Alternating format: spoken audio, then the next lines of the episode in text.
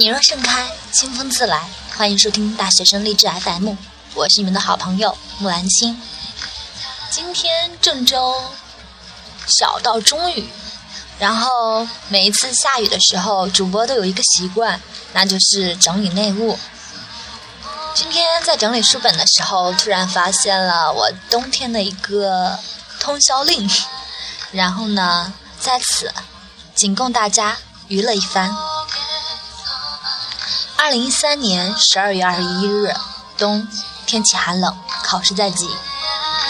木兰青同学课本都未复习，概率论、宏观、会计、统计、市场营销、英语都需要努力一搏，争取这学期不挂科。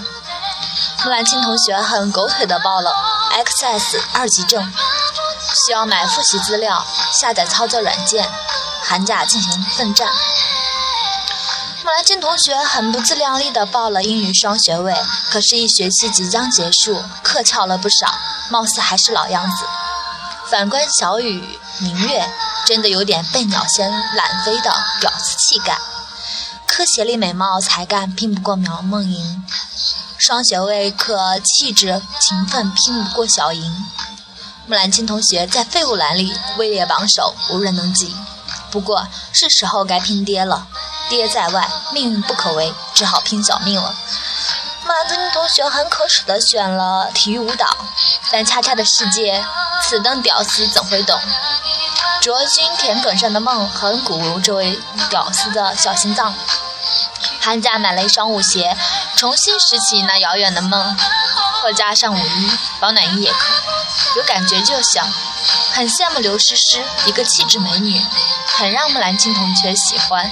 曾烧起过学芭蕾的火苗，太不可靠，还没，但还没有人要，所以值得疯狂一次。有时候你疯或不疯，青春都在流逝，不增不减。木兰青同学的六级铁定不用刷分，因为根本就过不了。所以抱着侥幸能过的心理，就是在自欺欺人。杨幂也不讨厌。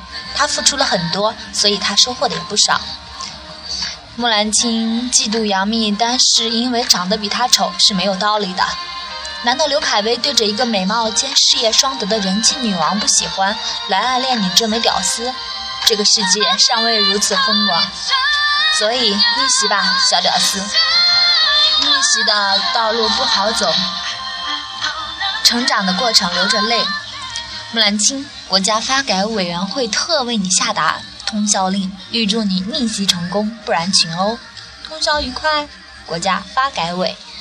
啊，给大家汇报一下通宵最后的情况，就是我在通宵自习室趴在暖气片上睡着了。